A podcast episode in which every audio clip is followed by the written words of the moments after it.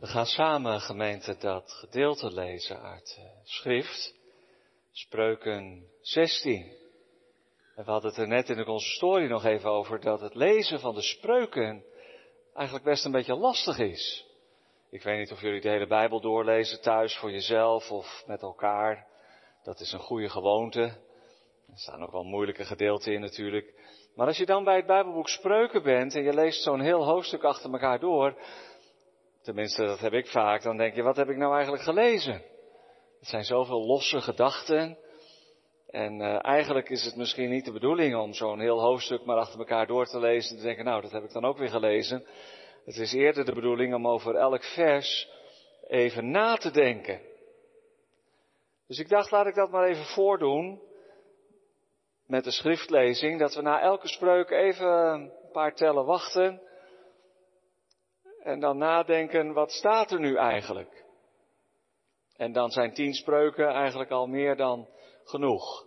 Spreuken 16 is de schriftlezing en we beginnen te lezen in vers 16 tot en met vers 25. Hoeveel beter is het verwerven van wijsheid dan bewerkt goud? En het verwerven van inzicht is verkieslijker dan zilver.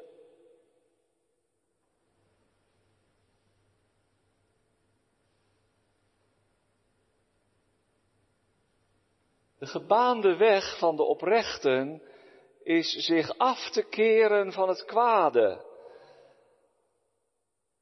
Wie zijn weg in acht neemt, bewaart zijn ziel.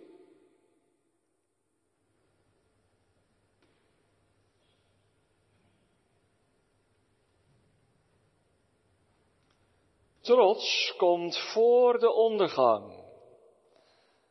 En hoogmoed komt voor de val.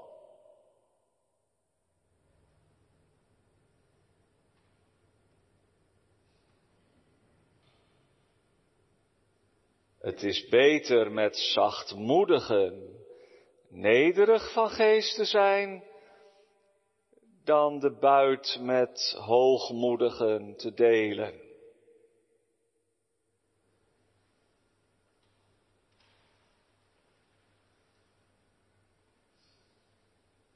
Wie verstandig omgaat met het woord, zal het goede vinden.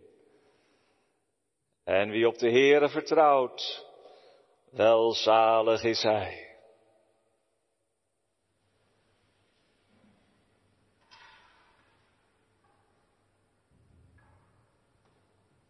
De wijze van hart wordt verstandig genoemd.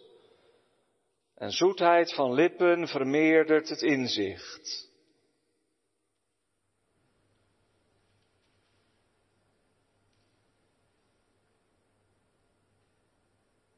Het verstand is voor de bezitters ervan een bron van leven, maar de vermaning van dwazen is dwaasheid.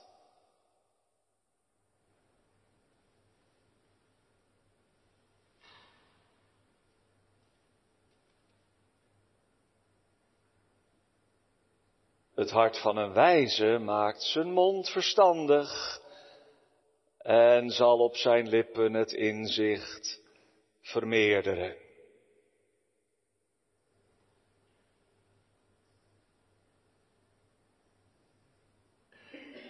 Lieflijke woorden zijn een honingraad, zoet voor de ziel en genezing voor de beenderen.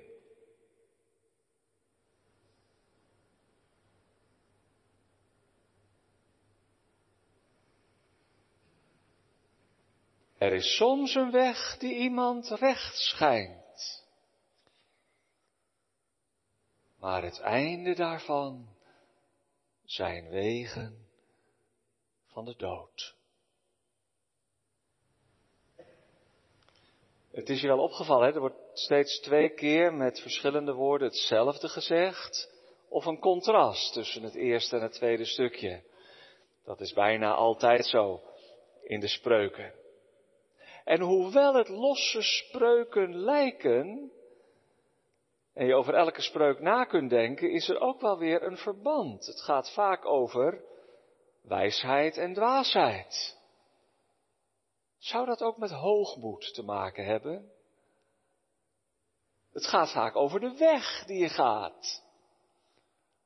Dat is in alle spreuken wel zo, maar hier ook. Zou dat ook te maken hebben met hoogmoed komt voor de val? En het gaat vaak over woorden die je uitspreekt. Let op wat je zegt. En let op het woord. Want hoe je praat over een ander en over jezelf, verraadt wat er leeft in je hart. Hoogmoed kan je niet zien. Nou ja, misschien aan iemands trotse houding. Maar je kan het soms wel horen. Let op.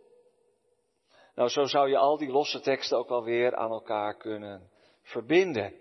De tekst waarover we vanmorgen vooral willen nadenken is ook een spreuk in het Nederlands geworden. Veel spreuken komen uit de spreuken.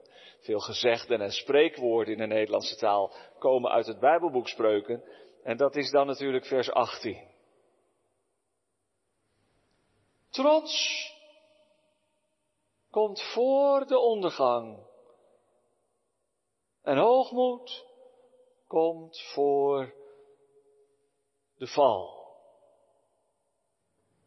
En eigenlijk zou je het volgende vers er dan weer bij moeten nemen. Het is beter nederig van geest te zijn met de zachtmoedigen, dan de buit met hoogmoedigen te delen.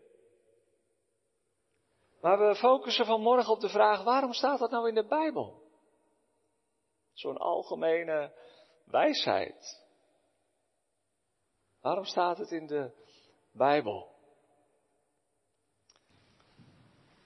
Geliefden in de Heere Jezus Christus. Iedereen haat het en iedereen heeft het. Hoogmoed, arrogantie, trots. Als we dat bij een ander merken, daar hebben we een hekel aan. Zulke mensen ontlopen we liever. Mensen die denken dat ze beter zijn dan anderen, dat ze alles kunnen, dat ze alles weten. Onaangenaam. Iedereen heeft er een hekel aan, iedereen haat het. Maar heel diep in ons hart hebben we het ook allemaal. In ieder geval die neiging om onszelf te verheffen. Of op onszelf te vertrouwen. Op een verkeerde manier. En nou staat deze waarschuwing in de Bijbel. Pas op. Trots komt voor de ondergang.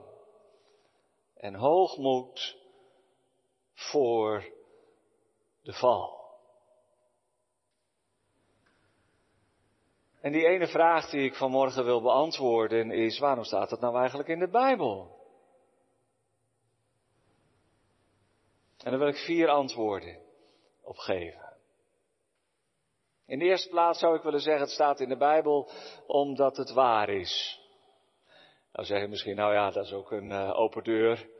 Nou, soms is het andersom. Hè? Dan zeggen we, ik geloof dat. Ik geloof dat het waar is, omdat het in de Bijbel staat. Als het over de Heer Jezus gaat en over zijn opstanding en over de wonderen die hij gedaan heeft, dat is waar, omdat het in de Bijbel staat. Zonder de Bijbel zouden we daar niets van weten. Maar, maar hier is het andersom en dat is bij meer spreuken zo. Het staat in de Bijbel omdat het ook op zichzelf al waar is.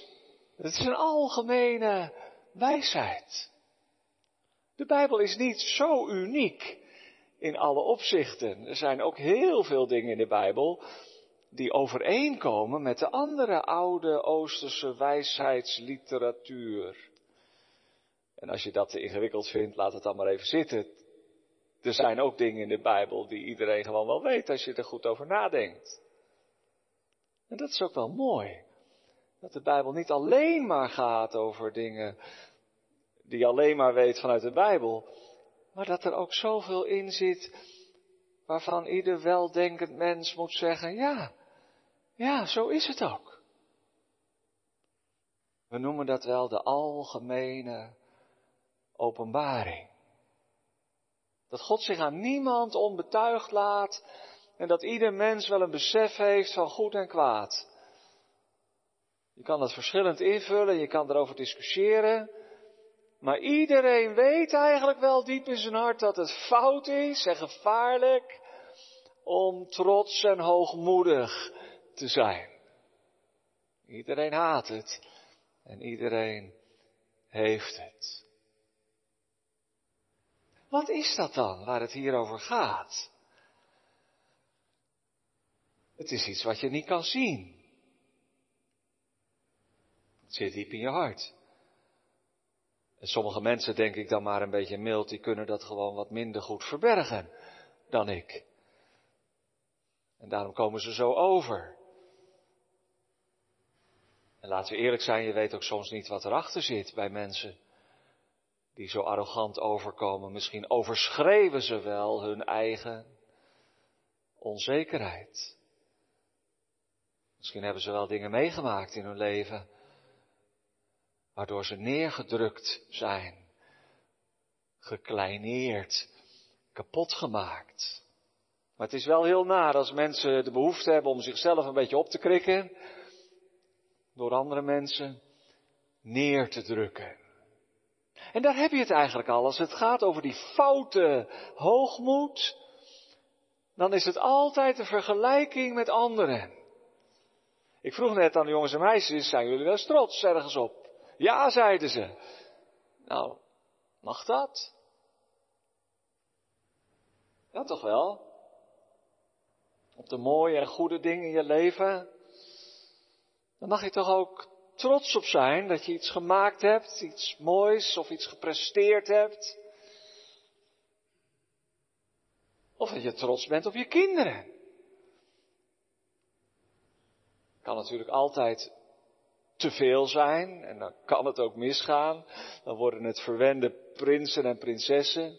Maar, het zou toch niet goed zijn als we altijd negatief zijn tegen onze kinderen. En als ze met een mooie kleurplaat thuiskomen van school, heel trots laten zien dat je dan allerlei dingen gaat zeggen. Ja, je hebt wel een beetje buiten de lijntjes gekleurd en dat is niet goed en dat, dat ziet er niet uit. Dat doe je toch niet? Ja, sterker nog, er zijn mensen beschadigd door een totaal gebrek aan liefdevolle waardering.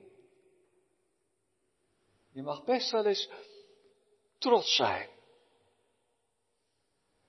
Er staat ook één keer in de Bijbel dat apostel Paulus schrijft aan de mensen in Korinthe, 2 Korinthe 7, ik ben trots op jullie. Zo staat het tenminste in de nieuwe Bijbelvertaling. Nou, de apostel Paulus wist wel dat hij alles uit genade moest hebben. En toch wel mooi dat het ook een keer in de Bijbel staat. Ik ben trots op je. Maar hoogmoed, ja, hier in de vertaling zijn het natuurlijk synoniemen, dus het gaat ook wel een beetje om de definitie. Hoogmoed, dat is altijd een vergelijking, dat je neerkijkt op de ander en dat je jezelf beter of slimmer of wijzer vindt dan hij of zij. En dat gaat soms heel subtiel. Dat je denkt, nou ik ben niet zoals die of die. Dat kan ik ook niet. Die is een stuk beter dan ik. Zelfs als het om je werk gaat of om je huishouden. Dat je denkt, nou dat gezin, daar loopt alles altijd op rolletjes. En het is alsof nog een ringetje te halen, zeg. Nou ja, je weet ook niet alles wat er achter de voordeur gebeurt natuurlijk. Maar dat je dan aan de andere kant zegt, ja, maar zo'n uh, zo'n zo'n zo'n chaos als bij die of die is het bij ons gelukkig ook niet. Of zoals die het doet, nou, dan breng ik het dan wel een stuk beter vanaf. Dat, hè, dat, dat gevoel. Wat is het verschil tussen verkeerde hoogmoed en gepaste trots? Misschien is het verschil wel vooral dankbaarheid. Dat je God erkent voor alle goede gaven en talenten die ontvangen hebt. En dat je jezelf niet vergelijkt met een ander. Hoogmoed is een onuitroeibaar kwaad dat alles bederft. Zelfs de mooiste dingen kunnen bedorven worden door trots en zelfverheffing. Zelfs onze gebeden, zelfs onze beste werken zijn nog met zonde bevlekt. En het is vaak deze zonde. Het is ook de meest onzichtbare zonde. Als je het tenminste goed kunt verbergen. Het zit heel diep in je hart. En het is ook een bron van heel veel ander kwaad. Het is misschien wel de eerste zonde in de geschiedenis van de mensheid. Als de slang de vrouw verleidt en zegt, God weet wel dat jullie niet zullen sterven, maar dat jullie aan Hem gelijk zullen worden. En alles zullen weten over goed en kwaad, net als God zelf. Ja, dat hè. Als God willen zijn. Hoogmoed komt voor de val. Ook de val in het paradijs. En misschien ook wel in de hemel, al weten we daar zo weinig van af. Dat een van de engelen in opstand gekomen is tegen God. Zelf verheffing. Hoogmoed, en dat is het laatste wat ik over het eerste zeg, is ook ontevreden. Het is nooit genoeg. Het verzadigt niet. Het maakt ons leeg en het houdt ons leeg, rusteloos. En je hebt een slecht gevoel over je eigen hoogmoed. Het is waar. Pas op. Hoogmoed komt voor de val. En het staat in de Bijbel omdat het waar is. Maar en dat is het tweede antwoord. Het staat ook in de Bijbel in het verband van Gods verbond met zijn volk Israël om zijn volk te waarschuwen. Te waarschuwen omdat de afval en de afgodendienst en het afwijken van het rechte pad, waar het ook in die andere versen steeds over gaat, vaak begint met een gevoel van onafhankelijkheid, een gevoel van trots, het idee dat je God niet meer nodig hebt. Zo staat het ook in vers 5. Al wie hooghartig is, is voor de Heere een gruwel. Het is niet alleen erg tegenover anderen, maar het is ook erg tegenover God. Dat we Hem de eer niet geven die Hem toekomt. Vroeger zeiden we ze wel eens, we zijn eerrovers van God geworden. Dat, dat is de essentie van de zonde. Niet alleen van deze zonde, maar eigenlijk van elke zonde. De eer van God staat op het spel. Pas op. Dat je niet, dat je niet denkt dat je Hem niet nodig hebt. Het is een, het is een waarschuwing van God. En het is wel belangrijk, gemeente, dat we God erbij betrekken. Als we alleen maar bij dat eerste algemene antwoord blijven staan, dan wordt het een kwestie van leedvermaak. Zo van, haha, kijk maar eens, hoogmoed komt voor de val, hè? Je kon erop wachten. En dan gaat het altijd over anderen. Over de rijken. Hoe is er gereageerd op die Miljonairs die in hun duikbootje naar de Titanic zijn omgekomen. Ja, verschrikkelijk. Er was ook een jonge man bij met zijn vader. Wat een verdriet. Of, of is er dan toch iets van, ja, leedvermaak wil ik in dit geval niet zeggen, maar zie je wel, hoogmoed komt voor de val. En misschien is dat ook al hoogmoedig als we dat dan denken. In deze situatie of in andere situaties. Net goed, karma, zeggen onze jongeren dan. Maar zo is het niet gemeend. Het staat in de Bijbel. In relatie tot God. De Heere God vindt er ook iets van. Hij vindt het niet goed. Het is voor de Heere een gruwel Het staat zo haaks op zijn bedoeling met ons leven. Het staat zo haaks op zijn heilig karakter. Hij heeft ons wel door, ook als andere mensen het niet doorhebben. Hij is de kenner van het hart. En hij verstaat van verre mijn, mijn gedachten, mijn ongepaste trots mijn ondankbaarheid, mijn neiging om mezelf beter te vinden dan een ander. De fariseer. Ik dank u, zei hij zelfs. Het kan zelfs met een soort dankbaarheid gepaard gaan. Dat ik niet zo ben als de andere mensen. Niet zo erg als die of die. Of als die man daarachter in de tempel. Die tollenaar. Dank u wel, Heer. Ik heb het niet aan mezelf te danken, maar aan u. Maar al wie hooghartig is, is voor de Heere een gruwel. Hij zal niet voor onschuldig gehouden worden. Israël, pas op. Want hoogmoed, trots, dat wordt voordat je er erg in hebt. Je ondergang. Het wordt je val. De apostel Paulus denkt er misschien aan als hij schrijft. Wie meent te staan, dan denk je het gaat goed, ik kan het. Ik heb het overwonnen.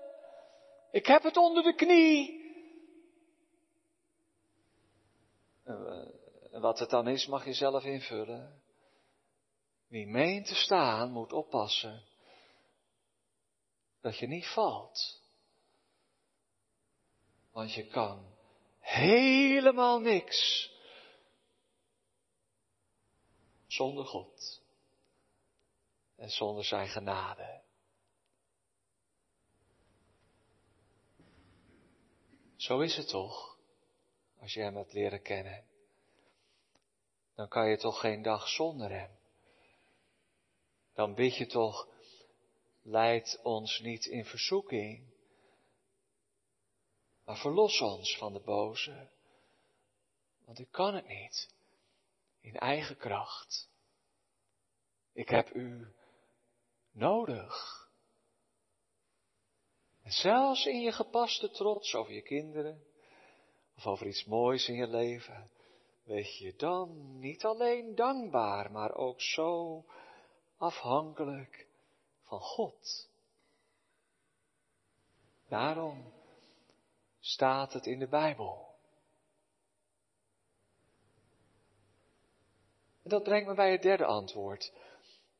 Het staat ook in de Bijbel als een bemoediging. Ik zou bijna zeggen als een troost. Het staat er omdat het waar is, maar dat konden we al weten. Maar pas op dat het dan geen leedvermaak wordt natuurlijk. Het staat in de tweede plaats in de Bijbel om ons te waarschuwen. Het gaat ook over onze relatie tot God, niet alleen tot onze naasten. Maar het staat ook in de Bijbel als een bemoediging. In de eerste plaats omdat het in de Bijbel ook vaak gaat over de vijanden van Israël, de trotse onderdrukkers. Nebukadnezar, die met zijn leger optrekt naar Jeruzalem. Goliath, die spot met de levende God en waar iedereen bang voor is. De machten die zich breed maken om het volk van God te verslinden. Maar het zal ze nooit gelukken. Hun hoogmoed komt voor de val. God staat erboven en hij beschermt en bewaart zijn volk tegen de tirannie van de trotse en hoogmoedige dictators. Het lijkt soms alsof ze vrij spel hebben en hun gang kunnen gaan. En zo is het soms ook voor een tijd. Maar God grijpt reddend in. En hij beschermt en bewaart zijn volk.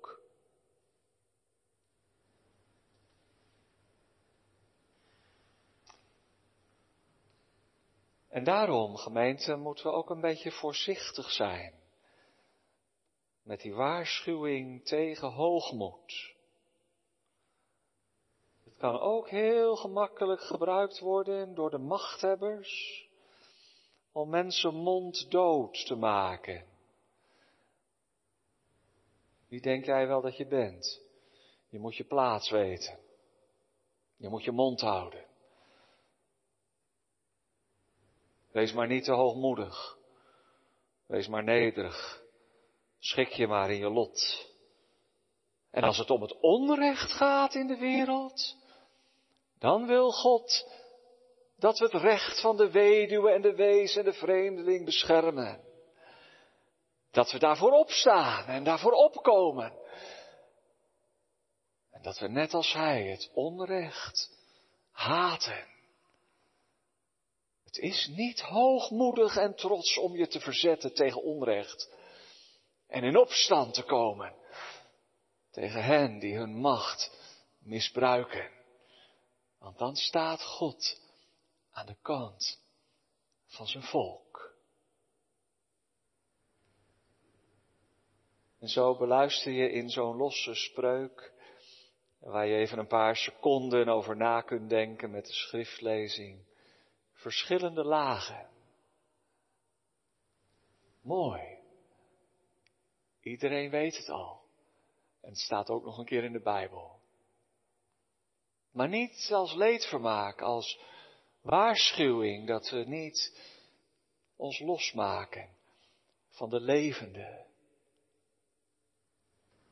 En zelfs, zelfs als troost, als bemoediging, dat God het ziet en haat en oordeelt. Als mensen opstaan en zichzelf verheffen en anderen onderdrukken en kleineren.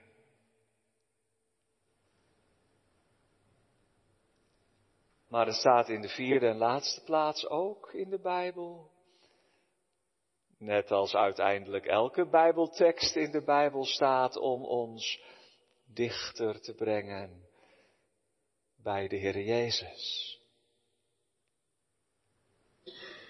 Hij heeft gezegd, leer van mij dat ik zachtmoedig ben en nederig van hart. Nooit is er één hoogmoedige of trotse gedachte opgekomen in het hart van onze heiland. Hij had wel langs last van honger en dorst. Hij had ook last van angst en boosheid. Nou ja, daar had hij geen last van. Hij had het heilige toren in de tempel. Toen hij de tafels van de wisselaars omkeerde. Hij had ook last van verdriet. Maar hij had nooit, nooit last van hoogmoed. Want dat zou zondig geweest zijn.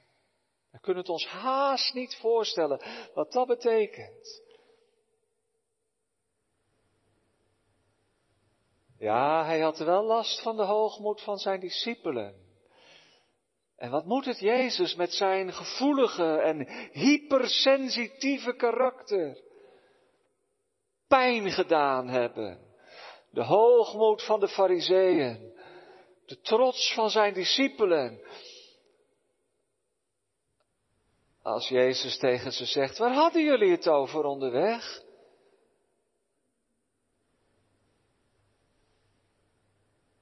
En dan wordt het stil. Want ze schaamden zich er wel een beetje voor dat ze zo'n discussie gehad hadden over wie van hen de belangrijkste zou zijn straks in het koninkrijk van Jezus Messias. Ze waren de ministersposten al aan het verdelen in het kabinet van koning Jezus. Daar hadden ze het over gehad. En dan zegt de Heer Jezus, maar dat kan toch helemaal niet? Onder ons, onder jullie. De meeste, dat is degene die de ander juist wil dienen. Kijk naar een klein kind. Neem daar een voorbeeld aan. Aan het enthousiasme, aan de onschuld, aan de, ja, aan de puurheid en de echtheid. Jezus had er wel last van. Van de hoogmoed van zijn discipelen.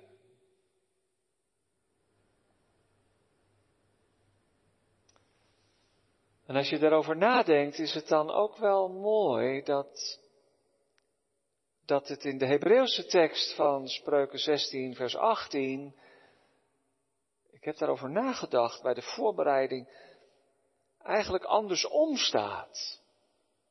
Als ik het heel letterlijk voorlees, dan staat er ondergang voor de trots. De val voor de hoogmoed.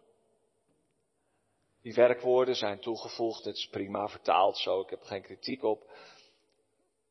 Maar als je het dan weer zo beluistert vanuit Jezus, dan zou ik haast zeggen, het is evangelie. Ja, het is en blijft een waarschuwing en een bemoediging tegenover het onrecht. Maar dan klinkt het toch ook alsof deze tekst spreekt voor gevallen mensen. Voor de ondergang. Ja, nou lig je daar. En je ligt misschien overhoop met jezelf of met anderen. Je bent een gevallen mens. Het is, het is misgegaan in je leven, maar kom. We eens even terugbladeren. En de tekst houdt ons heel eerlijk de spiegel voor. Waar komt het nou vandaan? Waar is het nou misgegaan in je leven? Waar is het begonnen? Wees eens eerlijk. Kun je het traceren? Niet altijd hoor, en, en vanavond hebben we het over Job. En er gebeurt heel veel in zijn leven en het is niet te traceren tot een of andere zonde. Maar we zijn gevallen mensen. Waar is het begonnen?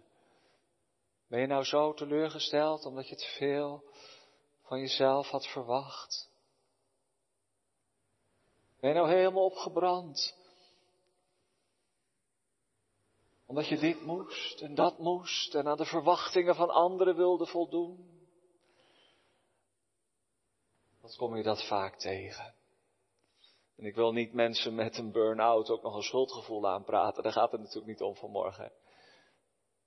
Maar wees, wees waakzaam. Vaak, al te vaak gaat het mis in ons leven. door zelfoverschatting, door onafhankelijkheid van God, door een juk dat we onszelf op de schouders leggen. En dat we zo graag willen voldoen aan wat mensen van ons verwachten, wat we van onszelf verwachten.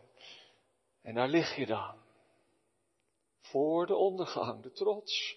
Voor de val, de hoogmoed. Dan mag je tekenen. En je naam invullen. En zeggen, ja, uiteindelijk gaat het ook over mij. Als ik helemaal terugblader, dan kom ik in het paradijs terecht. Hoogmoed komt door de val. Maar dan komt Jezus. En wat me nou zo opvalt in het evangelie, is dat Jezus zo weinig zegt over de hoogmoed. Je zou denken dat hij elke preek ermee begint en eindigt. Maar een enkele keer, hè, we hebben die gelijkenis van de tollenaar de fariseer, heb ik al aangehaald. Jezus zegt, uit het hart van de mens komen al deze dingen voort, ook hoogmoed noemt hij daar. En met zijn discipelen, ik heb het net al gezegd. Maar eigenlijk zegt Jezus heel weinig over de hoogmoed. Hij doet iets anders. Ootmoed is een werkwoord.